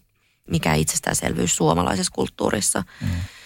Mutta että kyllä, kyllähän on ollut niinku todella vahvana tukena ihan siis näissä niinku käytännön jutuissa ja sitten tosiaan niinku myöskin siinä psyykkisessä parannusprosessissa, että et hehän tuli mun kanssa esimerkiksi sinne ensimmäiseen vertaistukitapaamiseen palvelumoyhdistyksen vuosittaiselle leirille ja, ja mä luulen, että hekin sai sieltä vähän niinku vertaistukea itselleen muilta, muilta omaisilta ja näin, niin, niin tota, kyllä se on ollut tosi iso juttu. Olit onnettomuuden aikaan naimisissa. Minkälaista tukea sait aviomieheltäsi? No se on sitten toinen juttu. se, äh, miten sitä nyt silleen kauniisti ilmaisisi, että no, se oli tietenkin hänellekin kriisi ja kova mm. paikka, mutta joillain ihmisillä selvästi käy ehkä enemmän niin, että käpertyy aika lailla itseensä. Siilipuolustukseen. Niin, sen niin kriisin keskellä, että hän ei siinä kyennyt olemaan oikein minkäänlaisena tukena juurikaan. Että tota, hän oli kyllä siellä Meksikossa, hän on siis meksikolainen, oli siellä sairaalassa siinä alkuvaiheessa. Tuli kyllä Dallasiinkin muutamaksi viikoksi, öö, mutta tota noin, niin kyllä niin kuin, no siinä kohtaa toisaalta mun silmät aukesi. Mm. Sille, että et, et, ei tämä ei niinku, se oli meidän suhteessa ollut haasteita jo ennen tätä onnettomuutta, mutta et siinä, siinä oli vielä ehkä niinku jotenkin uskonut siihen, että no kyllä me tämä nyt jotenkin tästä vielä saadaan toimimaan. Mutta sitten kun tosiaan niinku näin tämän hänen niinku täydellisen kyvyttömyyden olla läsnä mulle ja olla mun tukena, niin, niin se oli aika selvää, että ei, tää, ei tämä tästä kyllä jatkuu. Miltä se, että läheisin ihminen sulle ei pystynytkään antamaan tukeasi, niin miltä se tuntui? Oli se aika valtava pettymys. Mm. Ja jollain lailla ehkä sitten ei kuitenkaan, niin kuin, kuitenkaan ei kauhean iso yllätys, et vaikka olisin toivonut toisin häneltä. Niin kuin, kyllä sitten niin kuin, tavallaan, että mä, mä ajattelin, että me oltiin ehkä niin kuin sellaisessa vaiheessa, että oltiin jo muutenkin ajauduttu aika kauas toisistamme. Ja mä ajattelen, niin kuin, että tällainen kriisi olisi myös voinut olla se semmoinen niin kuin herätys. Lähentävä tekijä. Niin, niin. että et toinen tavallaan siinä niin kuin tajuaa, että et olisinkin voinut menettää ton ja haluan nyt niin kuin korjata se, mitä korjattavissa on ja olla tässä. Mutta kyllähän kriisit aika usein myös erottaa, mm. niin että et, et se vaan on niin. Se oli niin kuin toisaalta pettymystä siihen, niin kuin, että hänen, hänen tavallaan tähän tapansa tai kyvyttömyytensä olla, mutta pettymystä myös varmaan niin kuin omaan itseeni siinä mielessä, että olen niin kuin näin väärin arvioinut tämän toisen henkilön silloin aikanaan ja, ja näetkö siinä niin reflektoi aika paljon sitä sellaista, niin kuin, että minkälainen ihmistunteus mulla nyt sitten oikein on ollut. Mut, tota, noin, niin, tai minkälainen itsearvostus on ollut, kun on niin kuin tähän suhteeseen panostanut. Mut, tota, mä, mä ajattelen myös niin, että sekin, hänenkin reaktionsa on kuitenkin, sekin on inhimillisyyttä. Et Eli ei, olet pyrkinyt ymmärtämään myös sitä tietyllä tavalla. Niin, tai hyvä, hyväksymään sen hänen, mm. hänen pienuutensa tuossa kohtaa. Mm. Et, et, en mä niinku ajattele, että hän nyt on niinku tietoisesti halunnut olla jotenkin ilkeä, vaan että ei vaan ole kyennyt parempaan. Ja se vaan nyt sitten on niin erilainen. En tiedä, mitä kaikkea siinä sitten on ehkä taustalla, mutta että toivottavasti hän itse joskus tekee asioiden suhteen sitten jotain omaa henkistä työtä, mutta että se nyt ei enää niinku tavallaan vaikuta muhun. Mm. Sä jouduit opettelemaan kaiken alusta lähtien, ihan siis perusjutuista lähtien. Minkälainen polku se oli sulle kulkea? No se ei ole ollut mikäänköhän suora polku, eikä mikään tasainen polku. Se on ollut täynnä monenlaista kivikkoa ja kuoppaa ja isompaa ja pienempää. Ja, ja, ja tota, se on ollut aika hidasta. Ja se, mikä siinä polussa oli haastavaa, oli se, että oli tosi vaikea niin kuin asettaa mitään sellaisia niin kuin viirastaan pylväitä ikään kuin sinne eteenpäin ihan sen takia, että mistä minä voin tietää, että kuinka kauan mulla menee ennen kuin mä saan käden puristettua vaikka nyrkkiin. Mm. Ja, ja se, sehän siinä niin kuin tekikin sellaiset, jos mä olisin tiennyt, että, että no puoli vuotta ne sitten saat kunnossa, niin sitten sen tavallaan pystyy jaksottamaan. Niin. niin. Että mulle siitä muodostui sit ensimmäistä vuodesta, koska siellä sairaalassa, että Dallasissa sanottiin, että no kyllä sä ainakin vuoden ajan käytät näitä painevaatteita. Ja vuos, vuoden sä nyt ainakin oot sairauslomalla. Niin sitten siitä ensimmäisestä niin kuin, vuosipäivästä tuli aika sellainen niin kuin, tärkeä maali, maaliviiva. No ei se nyt siihen sitten tietenkään loppunut, mutta, että, mutta että se, sen mä niin kuin tunnistan, että se, se teki siitä aika sellaista niin kuin raskasta, että jos olisi pystynyt jotenkin tolleen asettaa semmoisia niin kuin steppejä tai tavoitteita sinne, että mihin mennessä mä jotain vaikka pystyn tekemään tai osaan, niin se olisi ollut jollain lailla helpompaa. Toisaalta, jos mä nyt jotain tekisin toisin, niin jos vaan, no silloin en pystynyt pitää päiväkirjaa, kun en pystynyt oikein keskittyä, mutta se olisi ollut hirveän, ja ehkä niin kuin sellaisena, kuka ikinä tätä nyt kuuntelee, mutta et päiväkirjan pitäminen on, varsinkin silloin, jos se näköala sinne eteenpäin on niin kuin aika sumuista, mm. niin sitten sitä omaa edistystä voi katsoa edes sillä, että on niin kuin kirjoittanut jotain päiväkirjaa, niin kuin, että mitäs mä oon kaksi kuukautta sitten. Mistä mä oon lähtenyt. Niin, niin. Että pystyy edes sitten katsoa sinne taaksepäin, että mm. no onhan tässä näissäkin parissa kolmessa kuukaudessa niin kuin aika paljon edistystä tapahtunut. Tai ai tolloin mä kelasin tollaisia juttuja. Mm. Ni, niin silloin saa edes jotain niin kuin tuntumaa siihen, että no ja kyllä tämä etenee. Vähän, niin. niin. Et, me helposti upotaan siihen suohon ja sitten kun me ollaan siellä kuopassa, niin me ei nähdä niin sieltä ulospäin. Just niin. Tuliko sulla tuossa matkan varrella semmoisia hetkiä, että teki mieli lyödä hanskat tiskiin, että luovuttaa? Kyllä niitä hetkiä tuli. Että nyt en jaksa enää. En, mm. en, en jaksa, en ole ansainnut tätä. Mitä järkeä tässä on? Kyllä niitä tuli siis sellaisia ihan muistan, mutta tota... Oliko itse tuhoisia ajatuksia? No niitä oli silloin... Siellä sairaalassa. Silloin mä muistan, että, että mä niin kuin manasin itse, että minkä ihmeen takia mä menin nousemaan sieltä ylös sieltä maasta. Mm. Miksi en vaan jäänyt makaamaan? Et, et, jotenkin se, että et, et se olisi ollut niin paljon helpompaa. Miten sä pääsit yli noista? No ihan vaan sillä, että annoin tavallaan niiden niin kuin ajatusten olla. Siis sairaalassahan nyt on toisaalta myöskin niin kuin on aika turvallista ajatella itse tuhoisia ajatuksia, kun siellä on kuitenkin kaikki ihmiset ympärillä keskittyy pitämään sut hengissä. Mm. että et siellä ei silleen niinku ihan hirveästi pysty mitään, niinku, tai mä ainakin ajattelin, että siinä sängyssä ma- maatassa niin ei kauheasti pysty tekemään. Ne on, niinku, ne on vaan ajatuksia. Ja tavallaan ne on osa myös sitä kokonaisprosessia. Mm. Että jossain kohtaa tällaisia ajatuksia, kun on käynyt läpi ison mm. trauman, niin ne pakostakin tulee pintaan. Kyllä. Joo ja siis... Kaikki ajatuksia ei onneksi tarvitse tähän todesta. Mm. Ja sekin, että et, et toisaalta no ajatuksia, ei niihin tarvitse jäädä kiinni, ne saa tulla, ne saa olla. Sitten seuraavana päivänä ehkä onkin jo parempi mieliala ja mm. parempi fiilis ja tulee jotain, joku laittaa jonkun kivan viestin tai tulee käymään, tapahtuu jotain muuta mukavaa, mikä taas kannattelee. Et, et, et se siinä ehkä on enemmän, enemmänkin just tavallaan, et, tai semmoinen oma... omaan selviytymiseen liittyvä ajatus oli aina se, että no, että tänään musta tuntuu tältä, huomenna on ehkä taas parempi päivä. Mm. Et musta on tärkeää myöskin niin kuin antaa tavallaan tilaa myös sille sellaiselle niin kuin siinä omassa surkeudessa rypemiselle ja märehtimiselle ja kovan kohtalon niin kuin voivottelemiselle, mutta et siihen ei tarvitse jäädä kiinni. Kuinka paljon tässä sun parannemisprosessissa on näytellyt roolia tämmöinen myyttinen, legendaarinen suomalainen sisu? Kyllä tästä vielä noustaan. Kyllä se on ollut tärkeä voimavara varsinkin siellä alkuvaiheessa. Et, et, se, sehän on ollut se sellainen, mä ajattelen, että niinku sisu ja toivo on mm. vähän semmoiset niinku sisarukset, että et tarvitaan, tarvitaan toisaalta sitä toivoa, että on joku semmoinen toiveikas ajatus, että on vielä jotain parempaa, minkä takia kannattaa olla sisukas ja mennä eteenpäin. Molempia tarvitaan. Mainitsit tuossa, että se vuosipäivä oli semmoinen tietynlainen virstanpylväs sulle, että siellä edessäpäin. Oli kulunut vuosi. Minkälaisena sä näit oman tulevaisuutesi siinä vaiheessa? No kyllä se siinä vaiheessa sitten alkoi jo olla vähän kirkkaampi. Joo. Et mähän olin koko sen vuoden ajan niin kuin vaan odottanut sitä, että pääsisinpä töihin. No en, en ollut vielä vuoden, vuoden kuluttua töissä ja, ja oikeastaan siinä niin kuin työkuviotkin oli, oli täysin auki, koska mulla, mähän menetin työpaikkani myös. Mm. Mutta tota, olin kuitenkin silleen toiveikas, että et, et jotain niin kuin järjestyi ja näin. Kyllä, kyllä se oli niin kuin iso juhlapäivä mulle se vuosipäivä. Mähän järjestinkin sitten, täytin siinä kolmekymmentä ja, ja järjestin sitten myöskin iso, isommat juhlat ystäville ja kutsuin heidät sinne ja juhlittiin elämää, mutta tota noin, niin se tuntui hirveän tärkeältä. Et siihen asti oli jotenkin niin kuin laskenut aina joka kuukauden neljäs päivä, että no nyt on kulunut yhdeksän kuukautta, nyt on kymmenen kuukautta.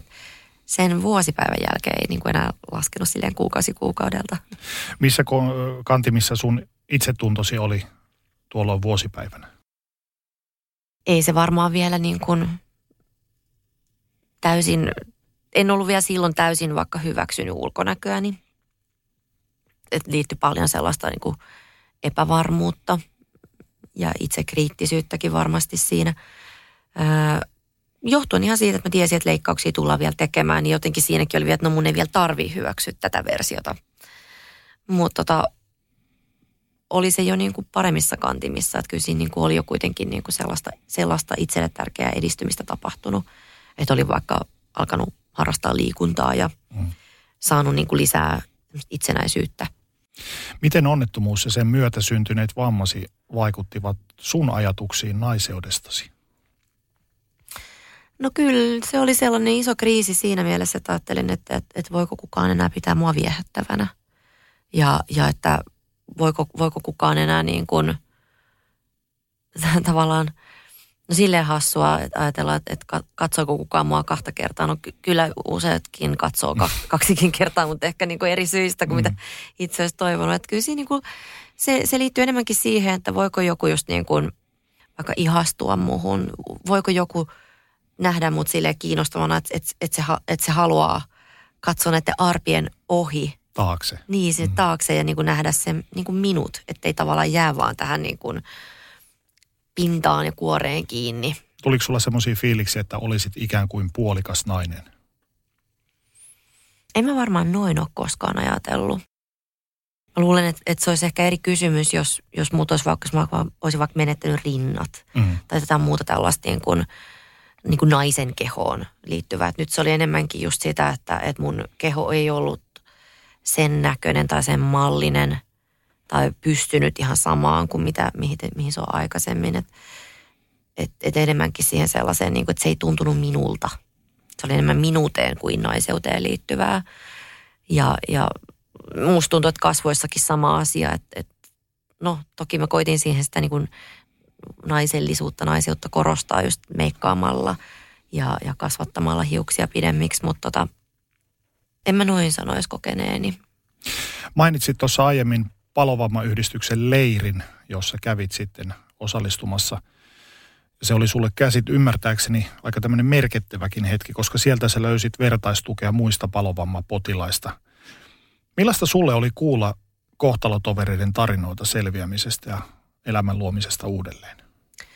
Se oli siinä kohtaa todella arvokasta, koska siis silloin oli kulunut tosiaan reilu puoli vuotta onnettomuudesta ja se oli just vähän ennen sitä mun ensimmäistä korjausleikkausta. Ja se, että kun itse oli niin, niin raakile, muistan vielä, että siellä oli joku, joku tota niistä jäsenistä katsomaan silleen, että sä oot vissiin aika vastikään kärähtänyt. ja, ja se, että niin kuin kokee niin kuin olemansa omiensa joukossa, että täällä mä en olekaan mikään kummajainen, jota kaikki tuijottaa. Niin, niin. Vaan että muuhun suhtaudutaan niin kuin täysin mutkattomasti. Asioista puhutaan, että hetki, puhutaan palovammoista, sitten seuraavaksi puhutaankin jostain kesälomasuunnitelmista. Että se on vaan niin kuin asia muiden joukossa. Ja sitten toisaalta, että niin kuin näki näitä ihmisiä, jotka, joiden onnettomuudesta oli jo kulunut useita vuosia, vuosikymmeniä, että miten he on niin kuin palannut työelämään ja mennyt naimisiin, perustanut perheitä, matkustaa, tekee mitä niin kuin huvittaa. Mm. Että et, et se ei tavallaan rajoita sitä elämää ja on niin kuin täysin sinut itsensä kanssa. Ja, siellä ja tämä niin kuin ei määritä sinua. Niin, niin. niin että siellä niin kuin vertaillaan, että joo, ai, sulla on ai, aika kivan näköistä noja arvet tuossa. Kuinka paljon siellä oli mustaa huumoria? Varmaan jonkin no verran. No joo, jonkin verran jo. Siellä ja sitten myöskin palovamma-osastolla, että se on, se on sellainen, mikä, mikä kyllä niin kuin yhdistää. Se on hyvin musta ja hurtti huumori. Mutta ky, kyllä se on niin kuin ollut sellainen tosi tärkeä voimavara, että on on niitä vertaisia, koska ainoastaan vertainen pystyy ymmärtämään niin kuin täysin, että mitä sä koet, mm. mitä sä käyt läpi, miten sä, mitä sä joudut kohtaamaan. Kun sä aloit olla jo siinä kunnossa, että pystyit fyysisesti liikkumaan julkisilla paikoilla, minkälainen kokemus se oli sulle ensimmäisiä kertoja? Mua hävetti. Ja mä olisin halunnut vaan niin kuin sulautua jonnekin seinään tai, tai piiloutua jonnekin kulman taakse. Se, se on aika hirveä tunne, niin kuin, että, että joutuu niin kuin häpeämään niin syvästi sitä, miltä näyttää. Ja vielä se, että, että mä en voi tälle mitään, mä en ole niin kuin mm. tätä aiheuttanut. Että jotenkin se, että mul, mul on, mulle kävi näin, mua kohtasi tällainen onnettomuus ja siitä, että mä joudun vielä niin kuin häpeämään sitä. Että siinä on vähän niin kuin kaksinkertainen sellainen taakka. Ja sitten mähän niin kuin koitin eri tavoin piiloutua ihmisten katselta yleensä sillä, että mä itse en katsonut ketään päin. Mm. Et muut mä kyllä niin kuin tunsin sen muiden tuijotuksen, mutta kun mä vaan niin kuin itse katoin jonnekin maahan tai näin, että en kohtaa niitä katseita, niin silloin mä oon niitä vähän niin kuin suojassa. Jos ja kun ihmiset tuijottivat sinua tai kuiskuttelivat esimerkiksi selkäsi takana, niin miltä se tuntui? Kyllä se tuntui tosi satuttavalta. Sitä on niin kuin siinä vaiheessa niin, niin kuin herkistynyt kaikelle tollaselle, että huomaa niin kaikki pienetkin tällaiset silmänräpäykset ja sellaiset niin kuin vilkaisut ja, ja kaiken sen niin kuin noteraa. Että sitä on niin, kuin niin ne antennit ojossa, että se niin kuin myöskin varmasti niin kuin senkin takia omassa mielessä korostui. Onko kukaan tullut kohtaamaan sua kasvotusten ja puhumaan tai kyselemään? No lapset on. Lapset. lapset Mutta lapsethan kysyy. On niin mutkattomia. Niin. Niin. Ja kyllä on sitten muutamat aikuisetkin, että et ne on kyllä vähemmistössä. Muuta oli näitä tällaisia, että jonotan jossain kaupan kassalla ja sitten niin kuin myyjä siinä kassalla on silleen, että voi kamala, että mitä sulle on tapahtunut. Koit sä sen negatiivisena vai miten sä koet tollaisen? Miten se nyt sanoisi, että sulta kysytään, niin kuin joku random henkilö kysyy sulta sun elämän pahimmasta traumasta siinä niin kuin kaiken sen niin kuin hedelmäpelien ja kassajonon äärellä, niin ei se nyt ihan hirveän tahdikasta ole. Mm. Etenkin usein, kun se on niin kuin hänen tarpeensa saada se oma niin kuin uteliaisuus tyydytettyä, eikä vaikka tarpeesta olla mulle tukena mm. tai, tai näin. Et se on eri asia, että jos mä oon jossain, niin kuin, että jossain vaikka, no, ystävän järkkäämissä juhlissa ja siellä on jotain mulle uusia ihmisiä ja sitten siinä jutellaan muutenkin. Ja sitten se tulee niinku luontaisesti siihen, että hei, että et, et, saanko mä kysyä, että et, et, et haluatko kertoa, mutta että mä oon vähän niinku miettinyt tai, tai että se tulee jotenkin ilmi, niin siinä se on niinku luontevaa. Mutta että se sellainen, että et täysin niinku tuntematon ihminen yhtäkkiä Al, pistää mut siihen asemaan niinku siinä sellaisessa tilanteessa, niin on se aika epämukavaa. Jokainen meistä haluaa kohdata rakkauden, tulla rakastetuksi ja olla arvokas tai ihannoitu jonkun toisen ihmisen silmissä. Kun ollaan tässä sivuttu vähän tätä aihetta tässä ulkonäkökeskeisessä maailmassa, kuinka paljon sua jännitti kohdata uusia mielitiettyjä? Mm, mä luulen, että mä oon oikeastaan kohdannut heitä vasta sit siinä kohtaa, kun on ollut jo aika pitkällä sen oman prosessin kanssa. Että et sitten ei ole enää niinkään... niinkään tota noin, niin ajatellut asiaa tai ollut ainakaan sen suhteen niin, niin jännittynyt. Tosi pitkäänhän siinä niin kuin itse oikeastaan, että et, musta tuntuu, että on varmaan niin kuin ollut aikaisemminkin jotain ö, ihmisiä, kenestä mä olisin saattanut olla kiinnostunut tai ketkä ehkä olisi voinut olla musta kiinnostunut, mutta sitten mun se oma ajatus on niin kuin ikään kuin torpannut sen jo mm. ennakolta. Että en ole altistanut itseäni ikään kuin niille tilanteille, missä olisi ehkä voinut niin, ei tästä kuitenkaan tule mitään. Niin. Että se oma mieli on niin kuin ollut se kaikkein suurin este. Mm. Mutta sitten siinä kohtaa, kun on vaikka lähtenyt, niin kuin, mennyt treffeille ja näin, niin sitten siinähän mä oon ollut jo siihen aika valmis. Mutta kyllä mä siis sen muistan, että kun mä hetkinen, siitä on nyt kuusi vuotta aikaa, kaksituhattaneljätoista, mun ystäväni yllytti mut, että perusta Tinder-profiili. Mä meinasin kysyä, että pistitkö no tulille? Joo, kaksituhattaneljätoista... Se oli silloin, kun Tinder oli silloin vasta tullut Suomessa, se oli niin kuin silloin vielä kaikki aika silleen, en tiedä millainen se nykyään, mutta on kuullut, että on pikkasen meno muuttunut. Mutta tota noin, niin, niin kyllähän se nyt silleen, että ajattelee, että on niin kuin kuitenkin nainen, joka on polttanut kasvonsa mm. ja pistää sitten niin profiilikuvan sinne Tinderiin. Kyllä siinä niin kuin aika lailla altisti itsensä sellaiselle niin kuin. Mutta oliko se myös samalla voimaannuttava kokemus? No siitä tuli sellainen sen takia, että sitten sieltä kuitenkin tuli niitä matcheja ja, mm. ja sitten mä huomasin sen jotenkin, niin kuin, että kun kävin treffeillä, niin, niin se tuli jotenkin niin miehille täydellisenä yllätyksenä, että mulla oli jotain palovammaa, että eipä miehet ihan hirveän tarkkaan näitä kuvia kattele selvästikään.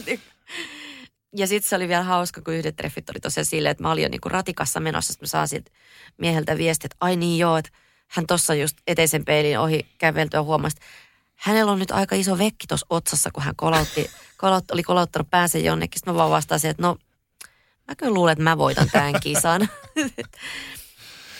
Aika mahtavaa.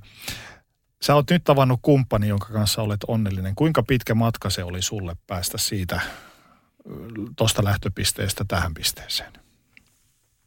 No onhan se ollut pitkä matka, mutta että kyllä mä oon ollut valmis toisaalta parisuhteeseen jo aikaisemmin.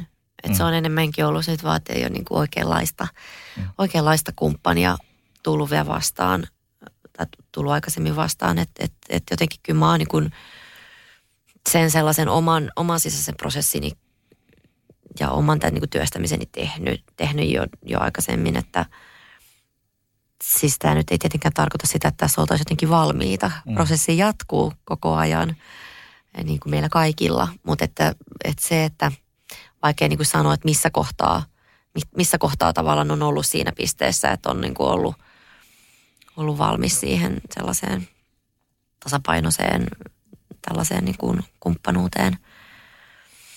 Mutta että kyllä siihen niin kuin, musta tuntuu, että tässä kohtaa se ei niinkään, enemmän, ei niinkään liity ulkonäköön ja tähän niin kuin omaan traumaan, vaan enemmänkin se prosessi on ollut sitä, että minkälaista parisuhdetta mä toivon, minkälaista kumppania mä toivon ja mitä mä ihmisessä arvostan ja mitä mä toivon, että hän arvostaa minussa.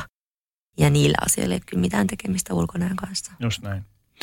Sä olet kouluttautunut ratkaisukeskeiseksi valmentajaksi ja kuten mainitsit, niin erikoistunut tähän resilienssiin. Mikä sai sinut kouluttautumaan juuri tähän ammattiin?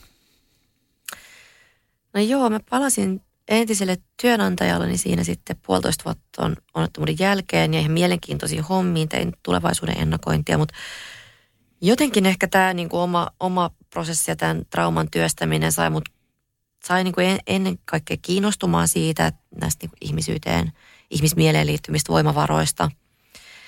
Ja toisaalta myöskin niin kuin se semmoinen just tämä oman elämän ainutkertaisuus ja arvojen kirkastuminen teki sen, että, että tuli semmoinen olo, että mä en halua niin kuin haaskata aikaani täällä tekemällä jotain sellaisia asioita, mitkä ei ole niin kuin mulle merkityksellisiä tai arvokkaita.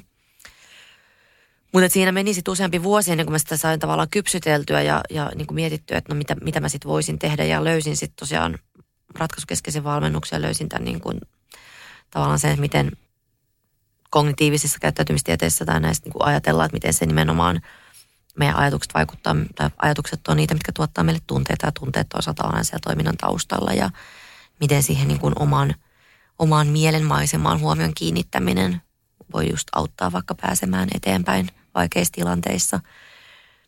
Niin se tuntui sitten aika sellaiselta niin kuin itselle luontevalta ja mielenkiintoiselta, että tämä on tavallaan se, niin kuin, mistä mä haluan, mistä mä haluan oppia lisää, mistä mä haluan löytää just nyt työkaluja.